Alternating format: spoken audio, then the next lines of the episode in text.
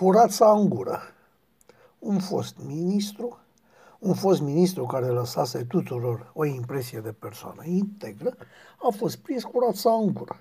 Acum, degeaba se jură că nu fură, că Zdreanță ne-a învățat pe toți, de mici, că deși este frumos, e și mincinos. Pentru că nu are rost să lungim discuția inutil, mă întreb cu sinceritate și multă curiozitate. Dacă acum, ca director de spital de provincie, cu un salariu lunar de multe mii de euro, Pinta Sorina a luat în trei luni o mită de circa 35 de mii de euro ca ministru, ce mită a luat în aceeași perioadă de timp?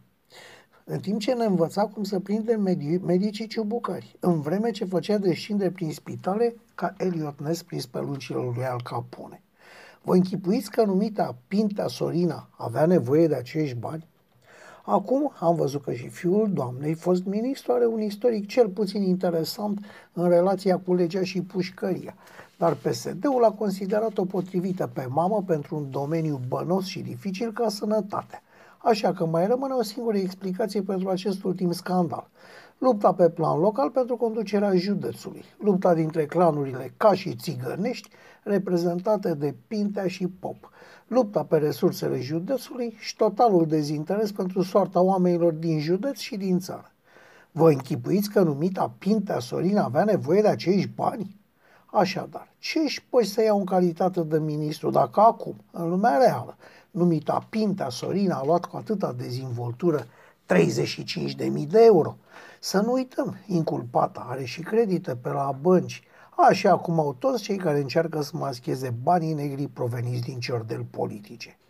Vă închipuiți că numita Pinta Sorina avea nevoie de acești bani? Nu, nu cred că avea nevoie, dar spune o fabulă că odată un scorpion stătea pe malul unei ape, neputând trece în partea cealaltă. A văzut însă scorpionul o broască și a și încolțit-o cerându-i să-l treacă apa în spate. Nu te trec, a spus broasca, nu te trec pentru că tu o să mă înțepi și o să mor.